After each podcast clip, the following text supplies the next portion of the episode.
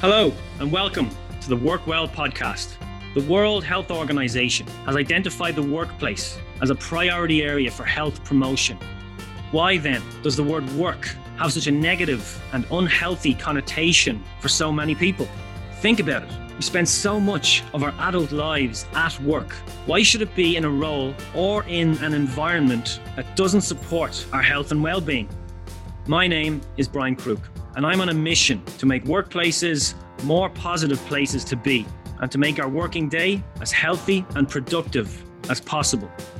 Join me on the Work Well podcast as I interview workplace well-being thought leaders and industry professionals to discuss how employers, employees, and entrepreneurs can lead the way by creating and sustaining the healthy, safe, and well workplaces of the future. Hello, and welcome back to the Work Well podcast. Today in the show, I'm delighted to welcome Janet Buckley. Janet is head of organizational development with the Competition and Consumer Protection Commission, the CCPC. In her role, she has responsibility for all elements of organizational development, HR, L&D, and well-being. She has over 24 years experience across the civil and public service with additional experience in the private and charity sectors. She has been in OD roles for the last 16 years, which is where her passion for workplace well-being emerged. And trust me, you will hear her passion. Janet joins me today to debunk the myths that well-being is expensive and time-consuming and that it's HR's responsibility. Sit back and enjoy our conversation. So Janet, hello and welcome to the Work Well podcast. Hello, Brian. Good morning. How are you? I'm very good, thank you. And how are you? And you know, how is work and how is life for you at the moment? Um, I'm good. I'm good, but uh, you know, there's ups and downs. I think, like everybody, you know, this whole situation has just been so beyond what we could ever imagine. That, like, you know, there are good days and there are bad days. So, you know, and and work has been very busy. Um, you know, I'm not one of these people that was had the luxury of making sourdough and putting on Instagram for weeks on end. You know, we, we've been flat out. So other than that, though, good. Very good, very good. And, and bring us up to speed a little bit. Tell us a little bit about your, your background and your and your role then. Okay, so I've always had an interest in workplace well-being and and I was thinking about this. I am old enough to remember when there used to be a workplace well-being, uh, a work-life balance week in March every year. So if you Google that, that goes way, way back. But I've probably been in OD roles for about 16 years, and that was part of my remit. And it's stuck with me since then. Um, now I'm in an OD stroke HR role, but it's something that I've always valued, and I think it's really, really important. And I think it can be done well, and it doesn't have to be expensive, and it doesn't have to be all bells and whistles, you know. But I've over the years I've I've managed to bring like teams of people with me. Um, I also think it belongs to everybody that it's not something that HR comes down and does to people. I think that that, that doesn't allow for that collective responsibility. One of my belief systems about well-being is that we all have a personal and collective responsibility to make work life better for each other. So yeah, I've been using that principle to kind of promote well-being in both of this organization and in my last organization. So everything from fitness to healthy eating to psychological well-being you know? Fantastic. And so what you're talking about there that collective responsibility that kind of echoes to me of what the world health organization how they kind of define a healthy workplace. It's the collaboration between employers and employees if you like. So meeting halfway. So yes you can have a fantastic yeah. work environment but if you as the individual are kind of not taking a little bit of responsibility for your own well-being like it's, it's not going to count for a whole lot. So it's that collaboration between the two. So you're, you're definitely echoing that. Where, where does your own kind of knowledge of this uh, come from? Because you've, you've sent me on some documentation and the well-being strategy which we'll touch on in a little while. Where does your own kind of knowledge of this area come from? I think I, well i'm trained as a yoga teacher so i'm very interested in in that whole holistic space. And like like the real principles of yoga are all that inclusive like that you know the whole of the whole of person and the whole of you know the, your collective impact on people as well. Like when you look at the principles of karma yoga and stuff like that. But i suppose one of the things that struck me was we spend so much of our time in work and i've been a commuter for over 18 years And I think, you know, to try and make work better for people. So mm. just through research, through reaching out to talking to people, I've come across it in various, you know, kind of inclusive initiatives. And I've, it just literally ignited something in me. And then I started to read up on it more. I started to learn about it. I started to reach out to people, um, a bit like reaching out to yourself, um, to see what others were doing. I started to hear about what the Googles were doing. I started to think about, well, how can that translate into the public sector? Why should we be any different? I mean, there's a fantastic lot of stuff that was happening in the public sector long before Google ever showed up. Like they, they had fantastic family friendly initiatives, really good, kind of like the shorter working year, the the um, job sharing, and all that stuff was all there, and it was there for years, but nobody ever called it out as a well being thing. Um, so yeah, so it was kind of self educated, and then just ignited a real passion, and I could talk and listen to this stuff uh, forever, you know. That's great, yeah, and great that it came from that passion and that self learning. But you, have actually you're following a really uh, I don't know kind of well defined path or a research based path because a lot of the what I've seen from your strategy document is actually kind of how we the principles we teach on the postgrad in Trinity. So you're you're actually very it's, it's almost as if you've gone through the program already. To be honest, looking at your at some of your documentation, so really well done on that. It's it's quite impressive tell us tell us about the competition and consumer protection commission and you know so public sector body limited budget as you've said. I think it's not a huge team if i'm not mistaken. Is it around the 120 mark? Yeah it's a smaller it's a small enough organization but we are growing quite rapidly actually. We're going through a lot of change a lot of a big growth spurt at the moment. Sure. Um, so when i started years ago we were 89 and we're going to continue to grow in that way for the next two years. So um, you know, there's a lot of a lot to do and a lot of goodwill to harness. But no, you're right. And I suppose with strategy, the strategy, I, what I would say about that is, I take well-being as serious as as serious as I would take the HR strategy or the L and D strategy. And I think it does need that framework um, in order for it to be successful. Um, so that's probably where I got the principles of, of how to do that from. Um, if you wanted to have real sustained impact, if you want anything to have sustained impact, and that's what I want, I wanted to become part of our DNA and definitely in the last organization. And to do that, you do need a strategy. So it just seemed logical to me to do. That. So sorry for for, for stealing the, the postgrad idea. I, I was really looking forward to doing that, but now you're tell me that I might not need it. Oh, there's an awful lot more. We dive a lot deeper there. but looking at so you're, I've got your document in front of me here. So the employee well-being strategy, it's 2018 to 2020. You've called out, you know, the the well-being vision. Mm-hmm which is almost almost the first principle we kind of talk about is can you align your well-being vision to the organizational vision? So that's something you've done right from the off in that document which is which is fantastic.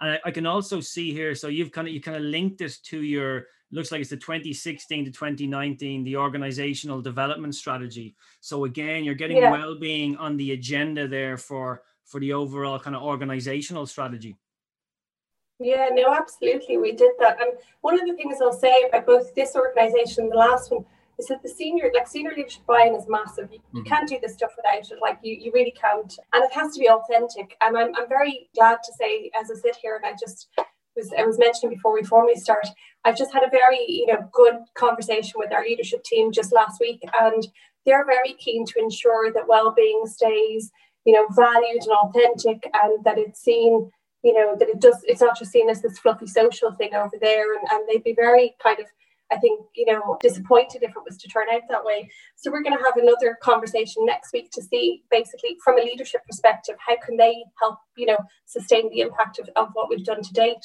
But you do need an ambassador, you need a champion, you need someone who's going to drive it, um, and you need the leaders to, to talk about it because that conversation can be so powerful and so impactful. In my last organization, when we had the, the, we did a big burst program there. We did a month long of, of intense stuff, and then we as a launch platform for, for culture change. And uh, you know, I, people were saying to the leaders, "What do you want us to do?" And I was like, "Just talk about it. Just say to people, have you done anything? Have you participated? You know, this is great. I was thinking of doing that. You know." And that was one of the most powerful tools we had. So definitely, the leadership and the communication was was was key. You know.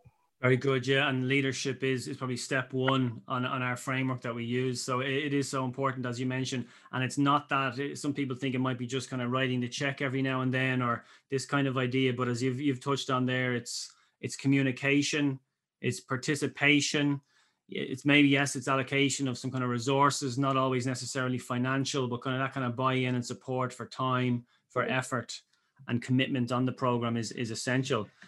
The current well-being strategy is 2018 to 2020. So I imagine, uh, I'm guessing in the background now, you're, you're looking at the 2021 to 2023 strategy, uh, well-being strategy. Could you maybe talk us through uh, and the listeners what, what's involved in that in preparing like a three-year, a three-year plan for well-being? Well, we are also moving into our new people strategy. So we've broadened the umbrella of our HR strategy, the OD strategy, and we're going to do an, an all-encompassing people strategy. And then well-being will be will be one of the pillars under that, along with leadership and learning and development, and then uh, you know best practice in HR. So there'll be a lot of staff consultation. Uh, it'll be important for us to measure the current strategy. So we'll do some measurement, and we've already done a staff survey on our response, our well-being response to COVID, which connect. We you know we connect very well in that. We were very proud of that. But I think measurement is important and then that consultation. So it'll form part of you know, a broader consultation, but we will have very specifically designed and engineered pieces around well-being, both at leadership level and both across the organisation, uh, to look at basically how we can map well-being moving forward and how we can potentially improve what we do, um, and to make it sustainable. And then that will transfer into documents. And as part of that whole people piece, we will be looking at our values again and making sure that the pillars underneath do align to the values. So yeah, good body of work, but it's usually fun work. It's, it's good. It gets good energy going in the organisation. Uh, people are very bought, you know, people get very bought into it, and they really want to contribute to make the organisation good. And that's probably something uh, that I would say about both this one and my last organisation, because they're both public sector. The drive and commitment is phenomenal. Like people usually choose to work for the CCPC because they have an interest in consumer, you know, consumer law and protecting consumers. And in my last organisation, justice sector as well. And that commitment was massive. And it was one of the reasons I wanted to ensure that we valued our people and that we made them feel that they were, you know, valued and recognised for, for that huge commitment, you know, because they, they really do go above and beyond. Fantastic. And yeah, so we, we've mentioned the, the leadership piece but now you're into the so the employee involvement as well getting the the input the feedback you know the, the commitment of your of your people as well. And they, they can really feel then that they have a, a purpose or they have a role in in developing and defining the strategy. So that's that's crucial as well. So i mean you're, you're really on top of that. So um that sounds like you're really motoring in that area too. Can i retrospectively get the diploma or the, the post grad certificate we, we, we'll get we'll get you involved in the next run. Absolutely. Uh, we might get you in for a case study actually for, for a chat. Yeah, we'd love that actually. We, yeah, one thing you do speak quite uh, kind of passionately about as well, like you've mentioned a couple of times. So public sector, you know, not not a huge team, uh, limited budget. Budget is something you're kind of keen to promote the idea that you, you can do an awful lot on a limited budget. And it's pro- probably the most frequent question I get is, sure, I've no budget. I can't yeah. compete with X, Y, and Z. What do I do? Where do I start? Oh. What advice would you have? Um, first of all, to look at what you do, and I mentioned about what the public sector had already done, but it's also about branding and promoting things collectively. So we all do a lot of things, like we do tax saver, we do bike to work you know, bring it under an umbrella. And both this organization and the last one, I, I got a logo. We used that logo. We literally put it on everything that was connected to well-being. But more importantly than that, then, is to look at what you have. So we had, say, limited budget. So, for instance, we wanted to promote safe cycling during the Bike to Work Week, uh, the National Bike Week. So we went to the local bike store. We said, look, do you want to bring in a couple of demo bikes and then talk to people about safe, safe city cycling? Um, that was free. You know, uh, we wrote to the RSA, we got free high vis gear, which we get out of National Bike Week, also free. Something else uh, that we did on a budget. And these are like the, um, what I'm talking about now is those those kind of fun things. So we're, we're not talking about the, the, the kind of more kind of more serious things, but we'll, I will talk about them. But the ice cream van, I said this is one of my favorite stories. An ice, I wanted to hire an ice cream van it's like astronomical. I was like horrified to think of how much an ice cream van wanted. So what did we do? We worked beside Iceland. We got two buckets of ice. We went round. We spent about 25 euro. We invite. We, we sent a summer um, invitation. We always do personalized invitations. Sent a summer invitation and said, by the way, come to the canteen at lunchtime. You'll get a free ice cream. And like 100 people got an ice cream for 25 euro. And people were just walking around. I mean, adults love ice cream like children do. People were around the office delighted with themselves for the day. I was delighted. We're all happy out having had the ice cream. And um, then what we did then was we used our money very wisely and strategically. So we got a wear in. That was a cost, okay? Uh, but under health and safety legislation, you have an obligation to look after the well-being of people. So we were able to use the L&D, a bit of L&D budget for that. And, and that was really, really good. And, and, we, and we put it on during the day because we said to people, look, mental health is really important. I'm not going to invite you to a lunch and learn to talk about your mental health. I'm going to give it to you during the day. And that was really well valued. So that's the other thing as well. I think some of the mistakes are that people try to push things into lunch and learns all the time, but sometimes it's nice to give something to people during the day. So it's that time piece that you talked about. Um, other things then, like uh, we for the bike thing as well, we had um, one of our people come up and he was like, you know, actually, do you know what? I could give a better bike demo than him. So next year I'll do three bike maintenance sessions uh, for free at lunchtime. And he taught people how to change a tire, how to fix a chain, how to check their brakes that was free. We had um, a former scout leader. He brought a gang of us out hill walking for six weeks during the summer every Wednesday, and we let people like leave a half an hour early. Uh, the hill walkers, um, and our director went out on that, and that was fantastic. And it really got a real buzz and a real energy. Another good cheap one is mindfulness. So I mentioned to you before about Beaumont and the Mark Centre. Huge free resources on mindfulness. We had someone who was really passionate about it. Um, they facilitated a space at lunchtime for 10 minutes of mindfulness every Monday. They put it, they picked really good audios each week and just changed it up and put these audios on and just created a comfortable space. And people went down and practiced mindfulness. Uh, it costs nothing, just other than the staff time. So there are so many free resources that you can tap into. And as you know, they're just like five examples, but I could talk about this stuff for, for mm-hmm. probably a good hour and a half. So I'll, I'll probably stop stop yeah. now so you can ask me the next question so, so many great examples there already, and you know some great points. And I, I've noticed that as well. Uh, the the lunchtime piece, people value their lunchtime. If you are going to run a session, 11 a.m. seems to be kind of the sweet spot before people's lunch. Yeah, on, on, during their working day, it's actually you're kind of valuing their time. You're giving them something during the working day. People do really appreciate that. I, I have noticed. And another another lesson learned there is you you may not win friends with salad, but you can win friends with ice cream. So uh, maybe not all day, every day, but you know, it's uh, it's nice to nice to bring out the ice cream. So great great work there as well. You touched on kind of measure the survey and measurements, and I, I saw from the the wellbeing strategy document as well. You have a detailed section on measurement and evaluation. Could you tell us a little bit about that? Because that's a that's a key part as well. You know what gets measured can be improved upon as we all know. So that's something you have kind of set out from day one. You've got your measurement targets in there. Absolutely. And, and we, we, we do measure participation rates. We keep records on those just to see trends and, and what works well and what doesn't, and also around timing what works well. But I'm very fortunate that the organisation places such value on it that they've actually allowed um, a resource from each division to participate in what we call the Wellbeing Committee. And that Wellbeing Committee is, is the informal feedback mechanism for a lot of stuff. So we're constantly getting just in time feedback live on, on our events. We have the participation rates. We've done the mid the midpoint survey, as I mentioned, we did it in response to COVID.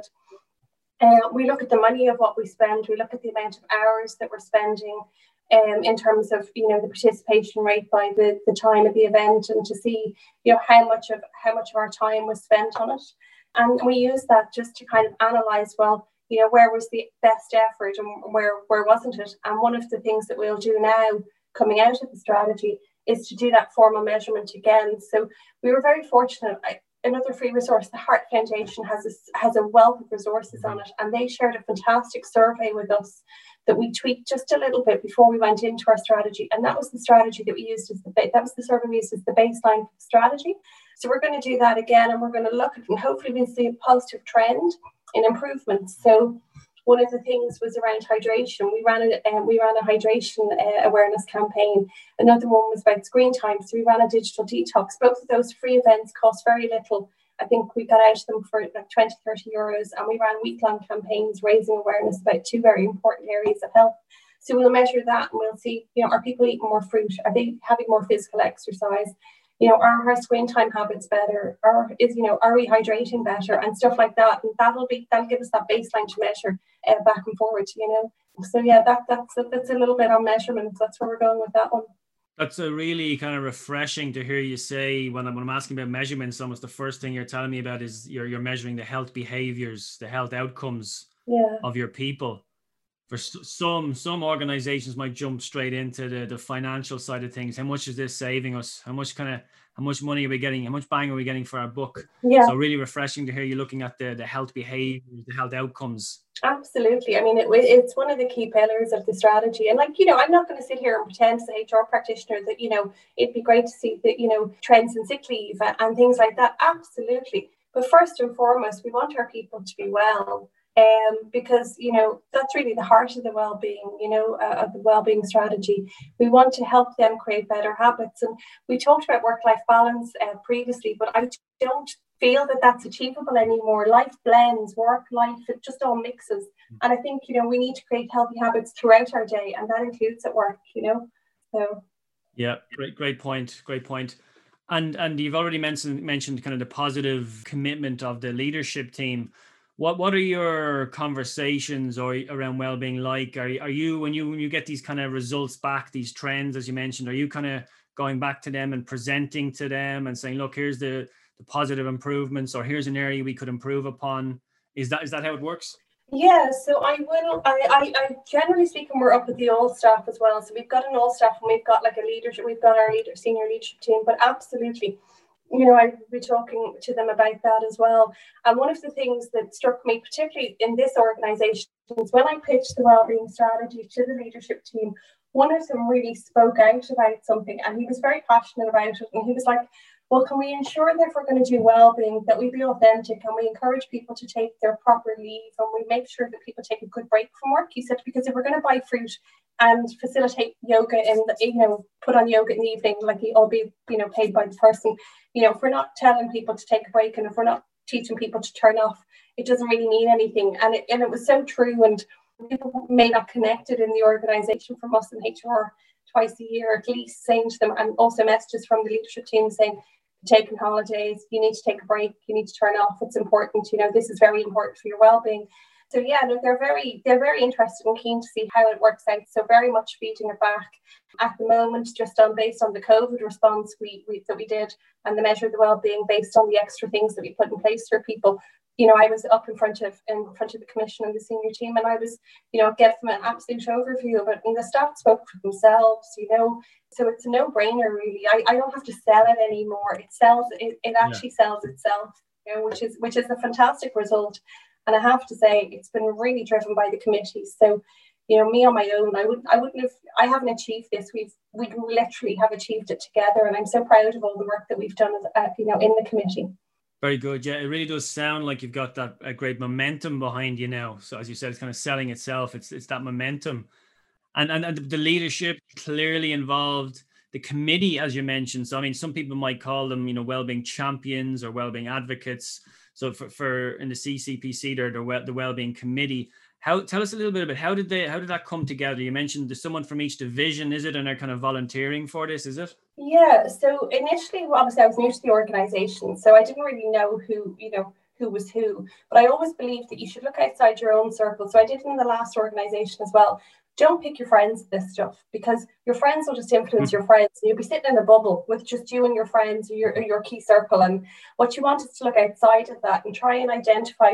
Well, you know who who's well respected, who's well regarded, who can promote and sell this stuff well. So I had a conversation with a couple of people that I barely knew at the time, um, and said to them, "Okay, this great idea, and I've got this great vision, and will you come on board?" And I said, "Look, if you don't think it's authentic, you can step away." But they've come on board and it's absolutely brilliant. One of them leads the induction for new wellbeing committee members. So they actually have a little induction coffee with that particular member of the committee.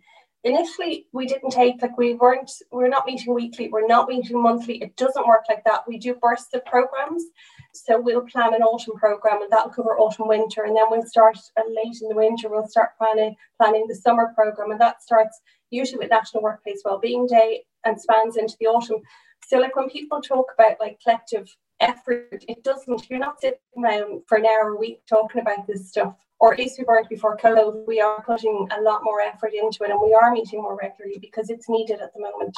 And we always look for people who have a passion for it, who believe in it. We have conversations with the skeptics too, but I think from a committee perspective, to keep the energy, the momentum, you need people that have, have that passion in them, you know. And I think I was telling you as well, we give them, like they get feedback. So informally, they've got a goal, it's in their goals, they get feedback from me. I write to their to the manager and tell them like whether they were involved in this and they were involved in that and they led on this particular campaign and it was really effective. So that you know we, we have that formal structure as well whereby they get recognition within their performance review for the work that they do, which I think is hugely important. Uh, that is hugely important, yeah, and that again, that's quite innovative. I mean, I've seen a couple of companies in the in the US do that, include well-being goals, if you like, in the in the performance review. But it's, it's very new in Ireland. There's only one or two organisations doing it, so we can add the CCPC to the list now. So that, that you're right, though, it's so important that, that reward, that recognition for that effort that they're putting in. That's a huge driver. Definitely, yeah. It's it's, it's just so important. And as I said, people well-being isn't about expense. It's not about you know the bells and whistles. It's about valuing people, and that includes the committee and it includes you know the people who get involved. So we also have this kind of partnering arrangement as well. So there are some people who are involved in particular elements of well-being. So we are, um, we've got a lot of different nationalities in the organisation. So someone approached the well-being committee and asked us, could we do a celebration for Chinese New Year? We've got a number of Chinese nationals that work with us. Um, and they came in and they helped and they did that. We kind of steered them and we ran this we ran this beautiful event for two years where we did this celebratory lunchtime event. And uh, that person isn't involved in well-being, but it creates that approachability. So then that creates that collective kind of responsibility again. So if somebody's very interested, the well-being, they know who to go to and they know who to talk to about it. Can we do this? Can we think about doing this? So we now have a new book club that's launched, and that came about from feedback from people, that just in time feedback. So I think they've just finished their first book, uh, our remote book club. So it's that constant, that lot. It's very organic. It's very live, you know, as well as the formal stuff. Very good. Yeah. So lots of cool, innovative stuff going on there. But and as you mentioned, the, the role of the well-being committee there, we, we I, always say as well, it's as you mentioned, so difficult for an individual or even a, a group of individuals in a team in a silo, if HR, for example, to try and run and own the well-being strategy. It's it's it's actually it's almost impossible. You really need though that committee, those those people on the ground in different departments, different locations, if that's the case, different voices representing different different elements of the organization. So it sounds like you, you really have that. You touched on the the remote book club.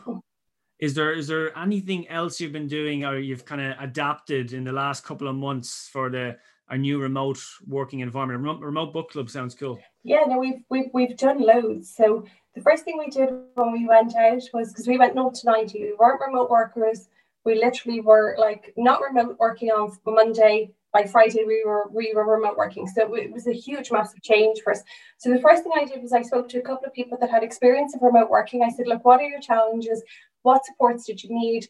You know, what helped you work from home better? And he gave me a whole list of stuff. And then I said to the leaders, I need the wellbeing committee support here. And I brought those ideas to the wellbeing committee and within my own team, because some of them were HR related. And we basically set about a schedule of events. So we did a resource on wellbeing working from home. We used the Mark stuff. We used some of the HSE stuff, fabulous free resources, cost me absolutely nothing. We did one for managing your new work environment, what that, you know, what that meant. We did ergonomic. We ran, we actually did put on yoga for the price yoga. It doesn't have to cost the earth. Uh, we did that online. We then were very concerned about team collegiality. And with our all staff was we had an award ceremony. We sent out plastic medals to and certificates of commendation to the people who won. We've done a steps challenge for cross team collaboration. So people signed up, but we put them on different teams. We did Route 6, we walked Route 66 and back. Uh, there was photograph competitions. We did a mm-hmm. colouring competition for the kids for Easter. We had like we've done awards for best. We've done a Thursday trek, so people went out the Thursday walking, and we did a photo competition. God, I'm trying to think. We did manager resources as well because people were saying, look, I want to be managed. For me, managing people well is part of well-being as well. It does have an impact. Uh, we've the book club. I'm trying to think what else we've done. We've done we've done a huge amount. We did Gold Jersey Day recently, so we have an annual Gold Cup. Yeah, we've got a gorgeous silver cup with our corporate ribbons on it. So this lucky dip challenge, um, it takes like 20 minutes on Friday. Uh, there's like emojis, there's been scavenger hunt pieces in it. We've done virtual guess who, and it's all been done very much kind of well being committee dressed up in a dicky bow and did like a formal award ceremony where people had to kind of show up with their medals. So that created great collegiality and and it's basically look, we'll try anything once and we'll see how it goes. Um, we also promoted our employee assistance service as well, and we did a huge thing on mental health. Um, we always do green ribbon. We're very passionate about that. So we've done that. And as I said, the leaders are now going to step in. We did a lot of supports around people with families, so and caring responsibilities, very much when the schools were out.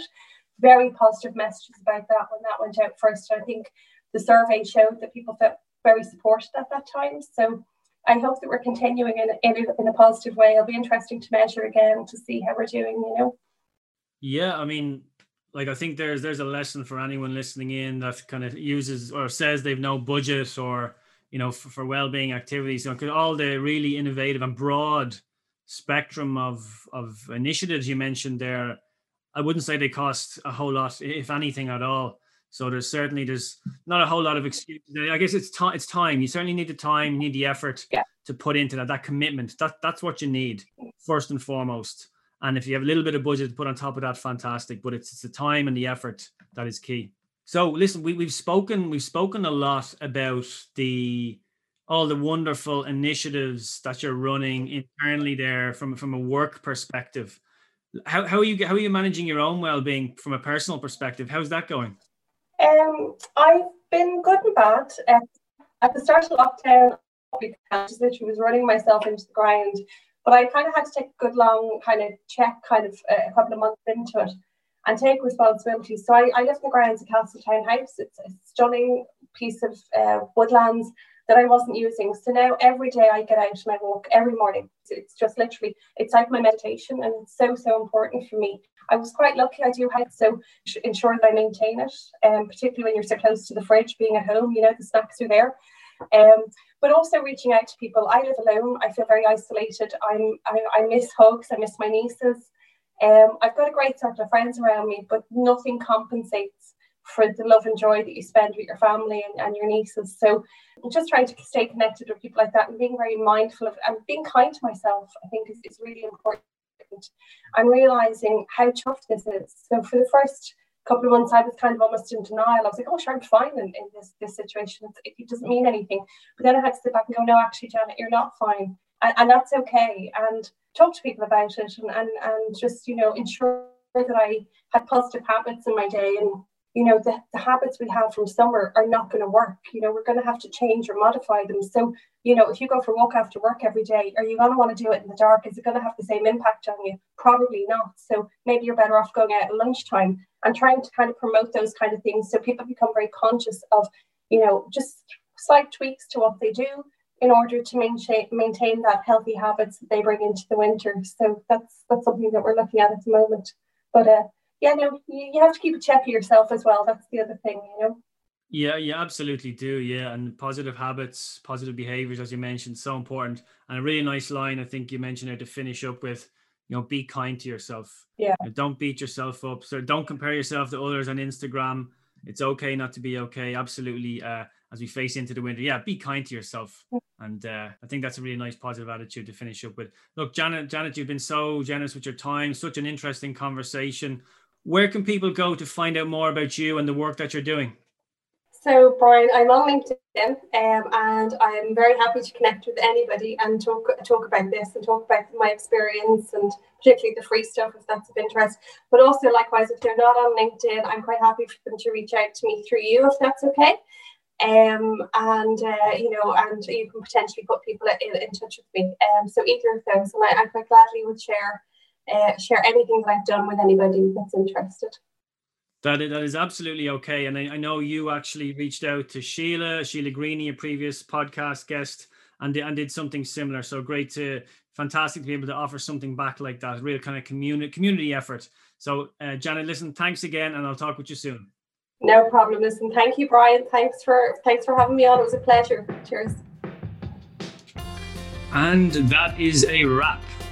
A big thank you for listening right to the end of this episode of the Workwell podcast.